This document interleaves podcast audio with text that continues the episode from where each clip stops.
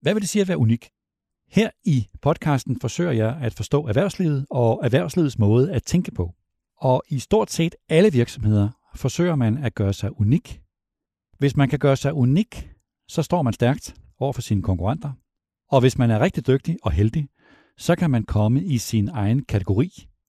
Men det unikke findes jo mange steder, også uden for erhvervslivet. Og hvis der er en person, som jeg personligt synes er i sin egen kategori, så er det komikeren Anders Mattesen. Han er et multitalent. Han tegner, han laver stand-up, han laver skuespil, han laver radioprogrammer, og nu er han aktuel med filmen Ternet Ninja 2. Anders Mattesen er succesfuld, og han har været succesfuld i mange år i en branche med hård konkurrence, og hvor alt det, som man laver, bliver iagtaget og vurderet og anmeldt, der er det lykkedes ham at blive ved med at få succes. Hvad er det, at han kan, Anders Mattesen? Jeg har længe gerne vil interviewe ham her i podcasten, men Anders Mattesen og hans manager og hustru, Semil Mattesen, styrer hans brand med stor disciplin. Og det betyder blandt andet, at han sjældent giver interview, kun når han kommer med et nyt projekt. Det gør han nu med filmen Ternet Ninja 2. Så jeg benyttede lejligheden, og jeg forsøger at gå til Anders Mattesen med nogle af de spørgsmål, som jeg plejer at stille til erhvervslivets topchefer, i håb om at blive klogere på, hvad det er, at han kan. Anders Madsen, tak fordi du vil komme. Det er en fornøjelse. Og tillykke med din nye film, Terne Ninja 2. Ja, tak. Jeg så filmen øh, som forberedelse til det her, sammen med min øh, hustru og vores yngste søn på 18. Ja. Og da vi sad og så den, så tænkte jeg, øh, det sker aldrig, at vi tre forskellige mennesker ser den samme film. Men det Nej. gjorde vi med Ternet Ninja 2. Ja, okay. Det er unikt. det er dejligt. Og faktisk var det sådan, at da vi havde set den, så legede vi skulle Ternet Ninja 1, og så så vi den også. Nå, Nå Så- det må jeg nok sige. Bare for at sige, altså nu er det ikke for grund af, at vi skal tale om øh, mig og min familie, men det er unikt. Jamen, det glæder mig meget. Og, det, øh, det er jo det, der er sigtet også med filmen, at man kan mødes om den, ikke? Altså også på tværs af generationer. Det er ikke, det er ikke en børnefilm, sådan har jeg aldrig set det. Så det glæder mig meget. Men det er unikt, og det er jo det unikke, jeg gerne vil blive klogere på, også Mhm. fordi i erhvervslivet gælder det hele tiden om at forsøge at gøre sig unik. Og nu har jeg fulgt dig i mange år, og derfor kan jeg se, uanset om det er film, show, skuespil, radioprogram, rap, så er det lykkedes dig at skabe en succes i lang tid i en ret hård konkurrence. Jo. Ja. Så hvis vi skal prøve at komme tæt på dig sådan lidt i et strategisk perspektiv, så er der spørgsmål, som jeg stiller de her topchefer i erhvervslivet hele tiden, og de har nogle gange rigtig svært ved at svare på det. Ja. Det handler om, når man skal lægge en strategi, Mhm. så øh, skal man starte med et øh, helt sådan øh, spørgsmål, en foldigt spørgsmål næsten, som hedder, hvorfor eksisterer du? Okay. Hvorfor eksisterer din virksomhed? Hvorfor eksisterer Novo Nordisk? Det gør Novo Nordisk for at bekæmpe sukkersyge. Hvorfor eksisterer Lego? Det gør Lego ikke for at tjene penge, det gør de også selvfølgelig, men for at stimulere børns leg og læring. Mm. Og derfor er spørgsmålet den professionelle Anders Mattesen. Mm. Hvorfor Nå, eksisterer for han? så eksisterer han. Jamen, det, øh, det øh, tænker jeg er for at, øh, for at give folk noget godt. Og øh, det behøver ikke nødvendigvis at være noget morsomt, men noget godt. Altså noget... Øh, jeg har lyst til at forkæle folk med noget kvalitet. Altså øh, Noget som... noget, der er ordentligt lavet. Noget, der er, kommer fra et rent sted. Altså øh, måske kunne man kalde det... Altså på scenen oplever jeg det meget som nærvær. Altså for det kan være både, når de sidder, øh, hvis man kan få dem derud, hvor de øh, ikke griner, men måske endda sidder og tænker lidt. I film kan man være heldig endda måske at trylle en, en tårer frem i øjenkrogen, eller i hvert fald en bæverne underlæbe. Det, det betyder lige så meget for mig, som det store, kæmpe øh, rullegrin i, inde i Falconer-salen. Det er det der med at, og øh, få folk til at føle et eller andet. At have den der samlende effekt, øh, når nogen sender mig et lille story på Instagram fra en gymnasiefest, hvor de danser til pesto-nummeret, så bliver jeg rigtig glad. Og får et lille billede af, øh, en mor har sendt af sin søn, der ligger og sover med en ternet ninja-bamse. Altså det der med, at ens ting kommer ud og bliver en del af andre menneskers virkelighed. Øh, du er jo, min påstand i hvert fald, Anders, du bør ikke kommentere det, men at du er unik. Øh, og det vil sige, hvis man skal prøve sådan at komme lidt ind til ham der, Anders Mattesen, hvad er det egentlig, han kan? Hvad er det egentlig, hvad er dine kompetencer? Jeg ved godt, det er super svært at sige sig selv, men, men hvad er dine kompetencer? Jamen, jeg, jeg er jo sådan en, der kan lidt af en masse ting, men ikke rigtig sådan... Øh, jeg kan spille en lille smule guitar, jeg kan spille okay trommer, jeg tegner temmelig godt, og jeg, øh, jeg, jeg kan lave okay mad, og øh, jeg kan også få folk til at grine, men det, var aldrig, det, er jo ikke, det er jo ikke sådan det, der er mit øh, fag, altså som sådan nogle hvis man tænker på sådan nogle komikere, der lever under comedy, Robin Williams, eller, eller, eller hvem fanden det nu kan være. Der har jo været mange, altså Chaplin, eller Dirk Passer, eller hvad det nu kunne være. Ikke?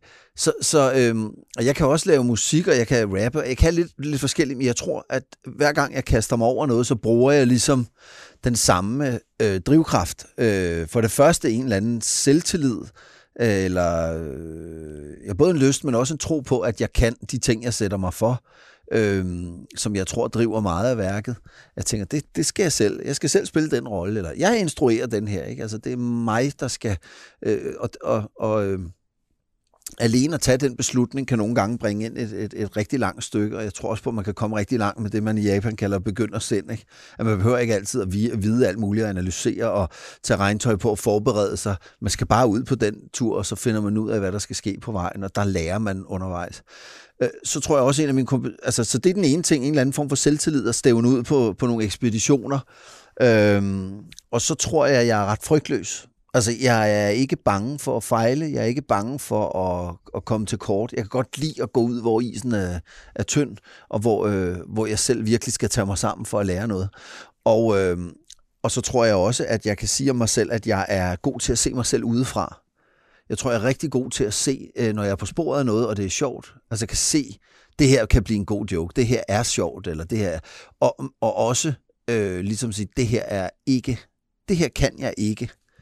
Øh, og nogen siger, du kan bare prøve, eller du kan bare gøre det og det. Vi behøver ikke have... Nej, nej, nej der, jeg når ikke dertil. Altså, øh, jeg tror, jeg er god til at se, øh, og, og jeg kan huske en oplevelse, hvor vi var i Holland, mig og Mikke Øgendal og Rune Klan, fordi vi skulle ned og prøve at optræde på engelsk. og vi optrådte for hollænder, men på engelsk, og det, øh, det er mere problemløst i Amsterdam. De snakker sådan lidt af hver, Det tager de ikke så tungt. Og vi gik på hver især. Jeg lavede nogle jokes, og prøvede sådan lidt i hovedet at oversætte det show, jeg kørte med i Danmark på det tidspunkt til engelsk, og øh, oplevede en masse ting, der ikke fungerede og øh, der kan jeg huske, at Rune, eller også var det Mik bagefter, sagde, det var sjovt at se, hvordan du ligesom gik ned og bare, den der skal have det, den der skal gøre noget andet, og den. Og så gik jeg på næste aften, og så, øh, så vil jeg ikke sige, at jeg tørrede gulv med alle, alle de andre, men men så virkede det faktisk næste aften. Ikke?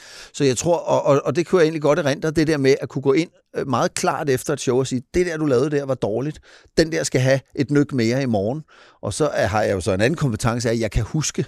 Så jeg behøver ikke skrive det ned eller gøre alt muligt andet. Når jeg kommer til samme sted næste dag, så bliver det automatisk lige 5-10 procent bedre, end det var i går. Og på den måde, så sker der en masse, når jeg er på turné, så udvikler jokesene sig aften efter aften, fordi jeg øh, for det meste husker, åh, hvad var det, jeg gjorde i går? Det kommer, når jeg kommer til det, så kan jeg automatisk huske. Det var det, der ikke gjorde det, og så er jeg god til at justere og kalibrere det sådan, så det bliver bedre. Øh, og det, det tænker jeg også er en stor kompetence. Men der må være mere end det. Altså, der, der er jo et indhold. Der må være en, et humoristisk talent.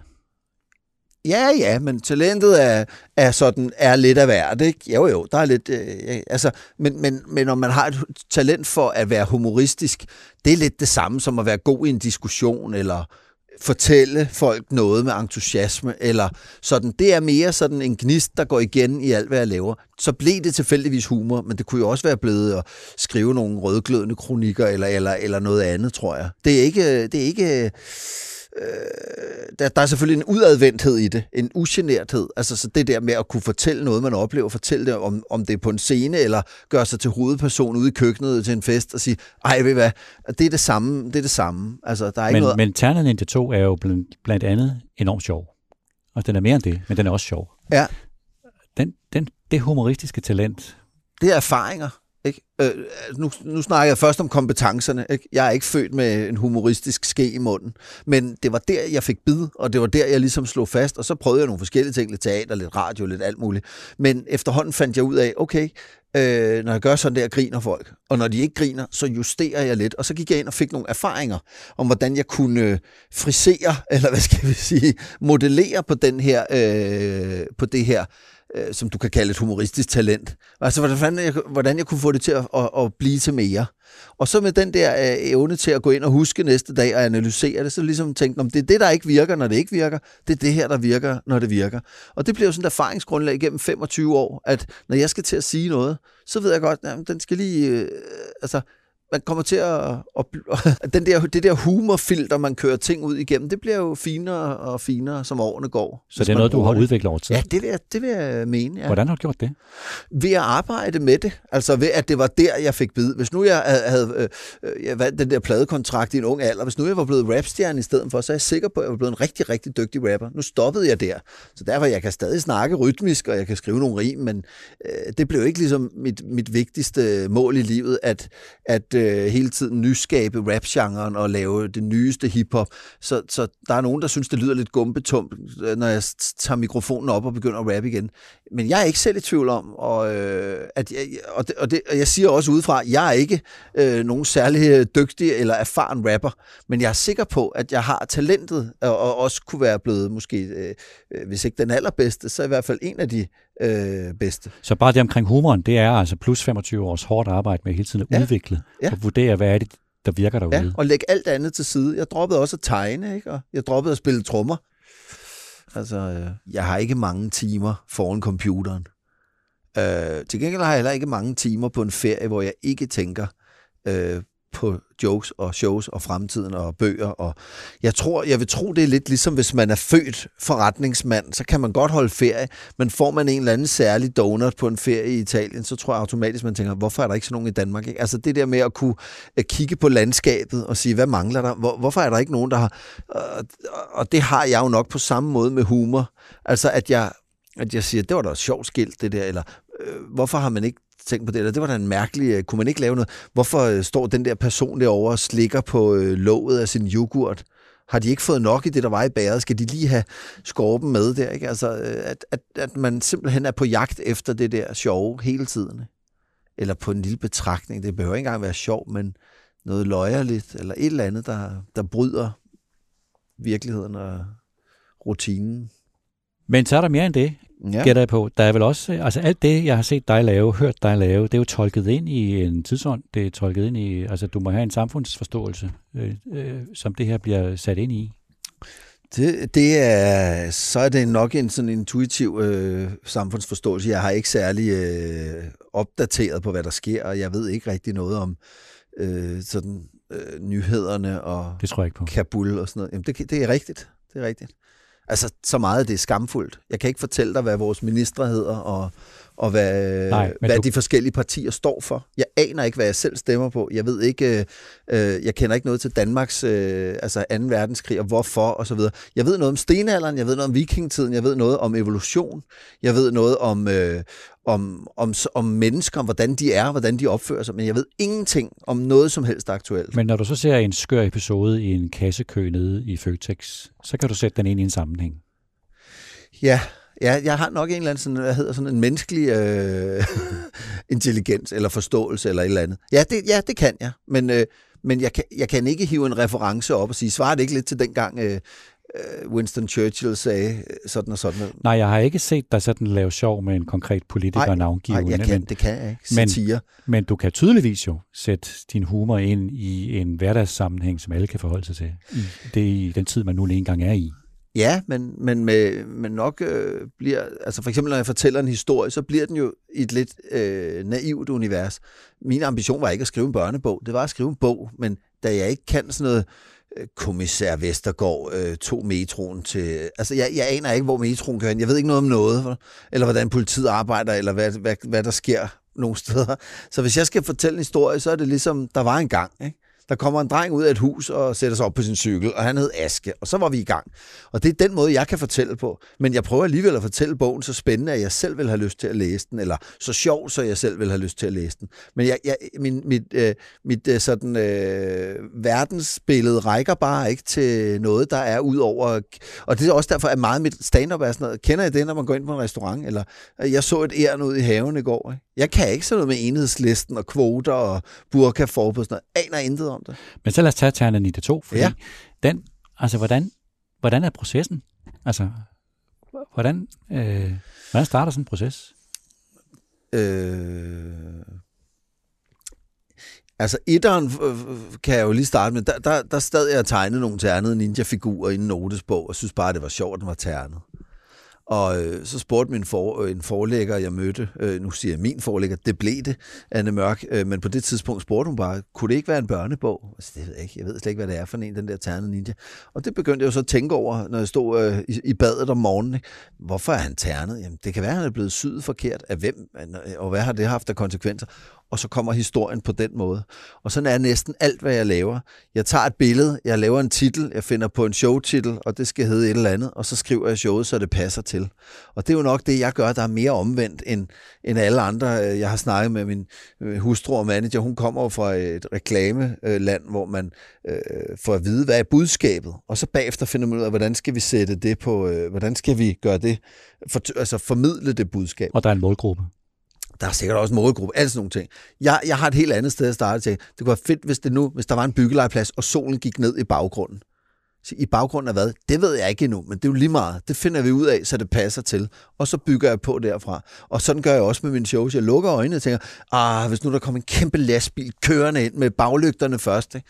Og så dem, jeg arbejder med, siger, især min kæreste der, siger, hvorfor? Hvad vil du vise med det? Siger, det er jo lige meget. Er det ikke fedt, eller hvad? Ikke? Og det, kan jo, det er en meget bagvendt måde at arbejde på. Men sådan gør jeg. Og det betyder også, at jeg midt i en proces, jeg kan være i fuld gang med et manuskript, og så er der en eller anden, der siger, øh, ja, nu står der, at du vil bruge det og det, men det kan vi ikke skaffe, men vi kan skaffe noget andet. Nå, så skriver jeg det bare om. Så laver vi det om til det.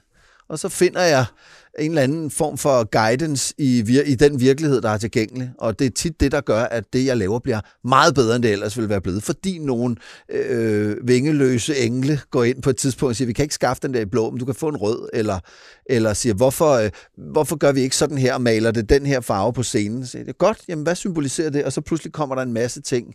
Øh, så, sådan er alle, nærmest alle mine ting opstået, undtagen dem, jeg har lavet i samarbejde med, med Semille der er det en idé, og øh, så er det hende, der instruerer, og så skal vi have det til at gå op. Ikke? Men det vil sige, at Terna Ninja 2 for eksempel, da du starter på den, så ved du ikke, hvor den slutter? Øh, nej, nu skal jeg se, hvad jeg vidste om Ternet Ninja 2. Eller Ternet Ninja 1, øh, jeg, øh, Altså, jeg, jeg havde nogle idéer om, øh, hvad var det, jeg, hvad var det idéerne var? Øh, det var, at... Øh, jo, jo, det var, at øh, Sirene skulle sy en ny. Fordi øh, det startede med, at ungerne sagde til mig, sådan, Nå, han er død. Og sådan noget. Jeg sagde, han er ikke død. Ånden er fløjet ud af ham. Det er, som det skal være. Nå, jamen, han blev død. Og hvor jeg tænkte, ah, det var lidt synd. Og så begyndte jeg at stå der i morgenbadet og tænke, jamen, hvad hvis han kom tilbage? Så vil han jo ikke længere være ternet ninja. Hvad vil han så være? Blå elefantbamse. Kunne man lave sådan en film og stadigvæk få folk til at se den? Eller kunne han blive... Øh, hvordan, under hvilke omstændigheder kunne han blive ternet igen? Og lige pludselig tænker han, det er jo selvfølgelig, fordi hans mor syr en ny til ham. Fordi Ternede Ninjas ånd er blevet glad for at være en Ternet Ninja. Det er da sjovt. Og så lige pludselig, så skrev historien sig selv. Men igen ved at stille sig de der spørgsmål. Og da jeg ikke ligesom kunne komme videre, jeg aner ikke, hvad den skulle handle om, så på et vist tidspunkt, der er der en, episode, en scene, hvor jeg øh, smækker Aske og, og den ternede ninja ind i et, et depot i en dykkerbutik og lukker døren og låser den og smider nøglen væk. Og jeg anede ikke, hvordan han skulle komme ud. Og det gik jeg så kigget på en uges tid og prøvede at lukke øjnene og kigge rundt i det der dykkerrum og sige, hvad er der derinde, de kan bruge? Kan de springe det hele i luft? Nej, det går ikke, for så springer alle ildflaskerne også. Kan de, uh... Og så til sidst, så fandt jeg en vej. Ikke? Uh, men det er altid uh, den vej, det går med, med de ting, jeg laver. Det er meget mærkeligt måske, Helt... men, uh, men sådan er det helt lavpraktisk. Mm. Hvordan foregår sådan en proces? Sidder du derhjemme klokken 8, starter en computer, går du rundt i haven? Øh, er det foregår der om natten i? Øh, ja, det, det kan foregå. Altså, jeg har, jeg har, øh, jeg har ikke sådan arbejdstider i løbet af dagen. Jeg sidder aldrig ned og siger, nå, hvad så? Altså, det hele er on the go. Ikke? Jeg tager en opvask, og så går jeg ned i kælderen og spiller trommer, ikke? og så går jeg i bad, så får jeg nogle idéer, så taler jeg dem ind i min diktafon, og så øh, skal jeg mødes med nogen, og så tager jeg afsted, og så lige pludselig, så, øh, så om natten, så tænker jeg noget mere, ikke? Og, og når der så er ved at være en deadline, så skynder jeg mig at sætte mig ned og tænker, øh, jeg skriver alt det ned, jeg har haft i hovedet, og så tager det fart nærmest i den, i den hastighed, det tager at flytte fingrene, så bliver det hele ligesom destilleret og kogt sammen. Øh, tærkelig knibe skrev jeg det manuskript dengang nærmest i, altså på, ja, på en uge. Ikke? Men jeg havde gået med det i et, i et halvt år og fortalt historien til alle mulige. Og der var masser af ting med, som, som, øh, som røg fra, fordi det fik mindst respons, når jeg fortalte det til folk. Og på samme måde gik jeg og fortalte om min idé til en toer, ikke? og forladet var sådan, skal du ikke skrive den toer? Var endda øh, indkaldt mig til kaffemøde, hvor de sad og tog, øh, skrev ned. Jamen, så vi siger altså kapitel 1, og der fortæller du det her og det her, og vi sender dig lige et referat. De, de vil gerne prøve at fremme min, øh, få mig i gang med processen. Ikke? Og lige nu har jeg nogle idéer til en træer. Jeg ved ikke, om jeg har nok til. Jeg har lyst til at lave en træer, fordi jeg har jo også de der kvalitetskrav med, hvis ikke det bliver bedre end toeren, så vil jeg ikke lave det. Men jeg har nogle ret øh, utrolige idéer, jeg bliver ved at tumle med, og det har jeg haft i nogle måneder, og har snakket med nogle af tegnerne om det inde på A-film. Og så er det ikke sådan, at jeg går med det i et lukket univers, så spørger jeg alle. Jeg kan finde på at spørge postbuddet. Jeg spørger, når, når nogen har et rigtigt blik i øjet, så, så fortæller jeg dem om det. Og hvis de griner, så tænker jeg, at der er noget i den her retning, og så begynder det at gå mere og mere i den retning. Men jeg er ikke nået så langt, at jeg tør sætte mig ned og begynde at skrive på noget, for eksempel. Det venter jeg med. Jeg går kun og fortæller det for mig selv og for nogen, jeg møder. Ikke? Og så lige pludselig, så øh, kan det være, at det bliver alvor. du har jo øh, blandt andet givet et interview til vores avisbørsen om den nye film, Ternet Ninja 2, også omkring, hvad den egentlig handler om. Ja. Altså, den handler om, at man er god nok, som man er. Og du siger blandt andet også, øh, du bliver også spurgt af vores journalist, det her med, altså den første film, den solgte jo helt vildt. Så hvad er egentlig succeskriteriet for, for toeren? Og hvor du forklarer det her med, at du er sådan ret træt af det der med mål og resultater, også i forhold til det, at så skal sådan en toer måles op mod en etter. Ja. Øh, det handler mere om processen, siger du. Det handler om også som menneske, at du glemmer alt det andet, der er vigtigt, at være et ordentligt retskaffent menneske, som kan se, selv, se sig selv i øjnene. Det er det, det handler om. Ja, og det, og det, det bliver jo så hele toerens tematik, og derfor så forstærker jeg den hele vejen igennem toeren. Siger, det det her, det er det her, der er temaet. Det er det, jeg sidder og døjer med nu.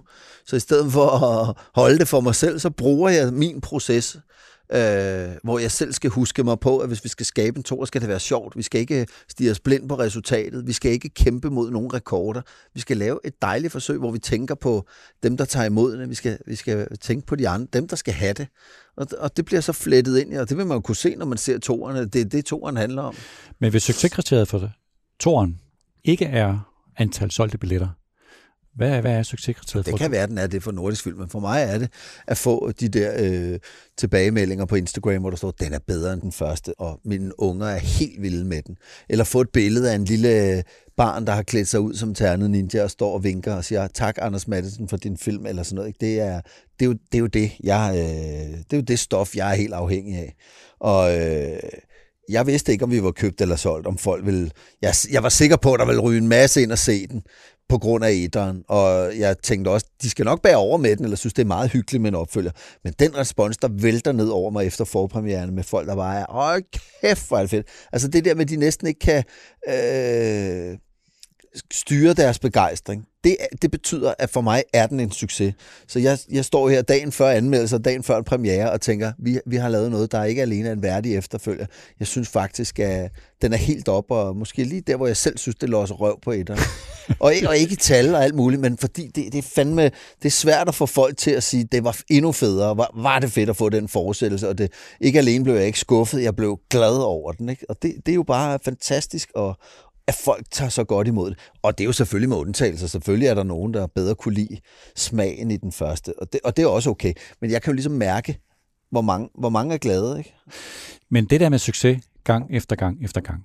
Altså hvis det var mig, så ville det jo skabe en redselslagen øh, frygt for øh, ja. næste gang at skuffe. Ja. Og jeg kan godt se, at du taler forventningerne lidt ned, i hvert fald i forhold til det der metal og den slags ting, og antal solgte billetter. Men, ja, det, men, ja. men når du laver noget nyt, er du ikke, er du ikke super bange for at, at tage en chance og løbe en risiko, i stedet for at tage det sikre? Som jeg sagde før, jeg tænker, jeg, tænker, jeg er temmelig frygtløs. Ikke? Vi, vi lejede syv sale, altså Royal Arena og boksen i Herning. Ikke? Og blev bare ved at bruge penge. Altså byggede en øh, scene med en lang catwalk og købte skumkanoner hjem, ansat 20 mand og bæresæler og ild og fyrværkeri og konfetti. Altså vi, øh, hvis, hvis jeg havde fremlagt det show som sådan et prospekt eller sådan et, hvad hedder, sådan et, et forretningsidé, øh, så var der ikke nogen i verden, der havde sagt, den skal jeg være med på. Den var ikke gået i, i løvens hule. Det, det, det var, men, men det er sådan, det, det er sådan, øh, det er sådan, jeg laver min bedste. Hvad er det rigtige at gøre? Skide hul i, hvad der er smart, eller hvad folk gerne vil have. Jeg gør det, der er rigtigt at gøre. Altså det, øh, i, i en eller anden form for taknemmelighed over alt, hvad der er lykkedes, så tænker jeg, at satset skal være så stort, at jeg kan brække halsen på det. Hvad end det er økonomisk eller kunstnerisk.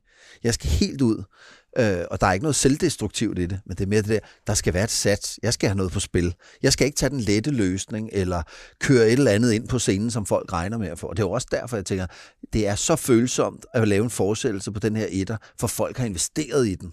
Ikke økonomisk. De har, de har købt ind i historien. De er vilde med den.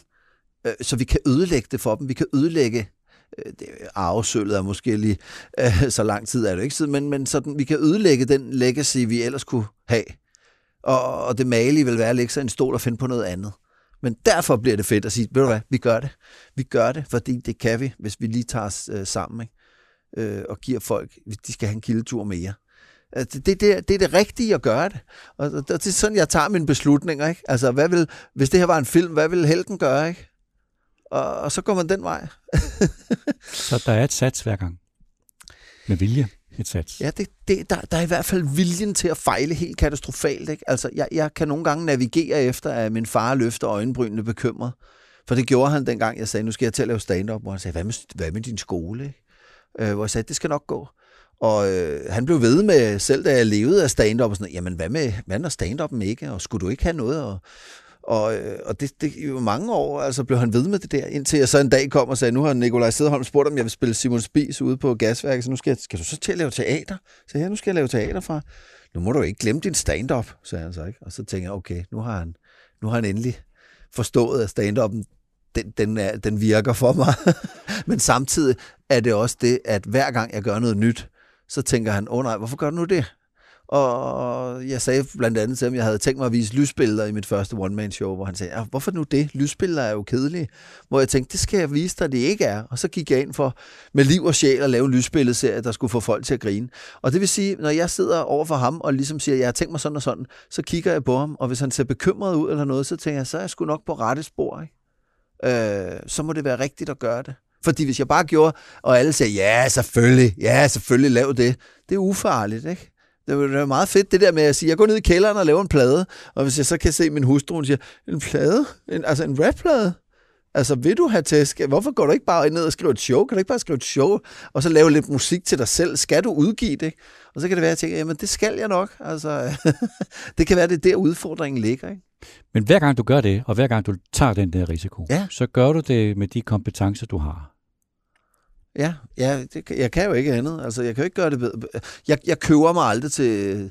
Øh, altså, okay, vi har haft nogle producer på på til andet linje, men det er også fordi, at vi skal ramme nogle forskellige genrer. Men hvis jeg for eksempel skulle lave et album selv, så kunne jeg ikke drømme om at gå ud og købe det i en automat, at købe en øh, etableret tekstforfatter til at skrive nogle rigtig fede sange til mig. Jeg laver det på min måde. Øh, jeg bruger aldrig øh, forfatter. Jeg jammer med venner, eller tager imod tips og så videre, og, og jeg giver også gerne tips til, til dem, jeg jammer med. Men jeg kunne aldrig drømme om at bestille øh, noget. Du arbejder altså, alene? Jeg arbejder også gerne sammen med andre, men jeg lægger ikke navn til andres. Øh, altså, jeg vil, ikke, jeg, jeg vil ikke lave noget bare for at have mit navn på noget, og så, så, så få nogle andre til at skrive det. Det har ingen interesse. Det, det hele kunststykket ligger i, kan jeg lave det her? Ikke? Så det er en kompromisløshed? Ja, eller, eller, eller en, en eller anden, øh, et ønske om at, øh, og bare være pissegod, og øh, de voksne skal klappe, når man danser en dans. Ikke? Jeg vil selv instruere det, jeg vil selv tegne det, jeg vil selv øh, have fingrene i alle gryderne. Det er mig, der laver det. Og øh, det er jo klart, når det går godt nogle gange, så bliver det jo også det, man vil kalde et brand. Ikke? Så tænker jeg, at det er det her, folk skal have. De skal have noget, der kommer fra mig. Og så må de gerne kunne, kunne ikke kunne lide det. Øh, og så håber jeg, at de mest trofaste fans, de siger, ved du hvad, årets bryg, det var ikke lige mig. Og det er der nogen, der har sagt. Det der Patrick, du, øh, øh, eller hvad hedder han, ham der, jeg lavede sådan en YouTuber-figur, hvad hedder han? Jan, Janne Grundholdt, som gik ind og svinede alle de der unge YouTubere til. Og der var nogen, der sagde, ved du hvad, det, lige den var ikke mig. Og, og så håber jeg jo, de trofaste fans, de ligesom siger, vi følger med næste gang. Fordi lige den her var forbi min tallerken.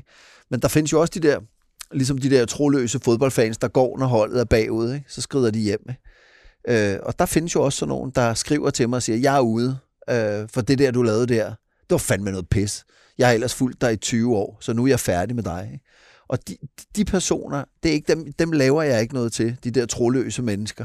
De bliver slettet og blokeret, og de er slet ikke velkommen i forretningen. Og det plejer jeg også at fortælle dem, hvis der er nogen, der henvender sig på den måde. Skriver, du er slet ikke velkommen. Du skal, du skal aldrig komme mere og du kan få dine penge tilbage, hvis det er det, du vil. Og ja, der var en eller anden øh, dame, der sagde, jeg skal i hvert fald ikke, hvis du har tænkt dig at lave det der, Janne Grundholdt, til dit jubilæumshow, så kommer jeg fandme ikke.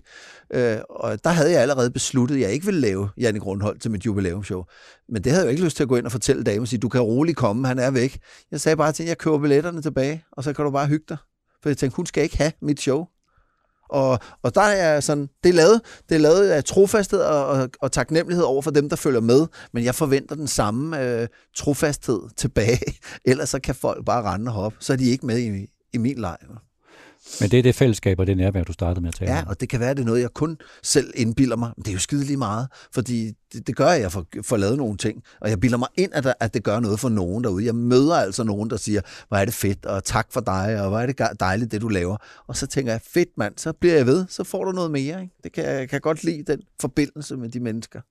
Mærker du, nu har du været mere end 25 år i det her, øh, hvordan udvikler publikum sig? Modtager de den de dig på andre måder nu, end de gjorde tidligere? Bare med mere, med mere øh, tolerance end tidligere.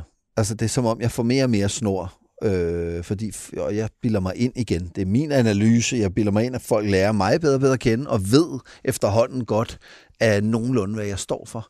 Det gjorde de ikke i starten, så når jeg lavede en sketch på børneradio med hamsterstangtennis, og så fik jeg dødstrusler per mail. Ikke? Og når jeg var ude til foreningsjobs i Jylland og sådan nogle steder, så var der tit, at nogle af kvinderne i selskabet synes, at jeg var chauvinistisk, eller det var sådan noget mandehumor, det var ikke så godt. Og, øh, og der var nogle hundeejere, der synes jeg var tavlig over for hunden, ikke? og der var nogle fodboldfans, der blev sure over, at jeg så sagde noget om, om et fodboldhold. Ikke?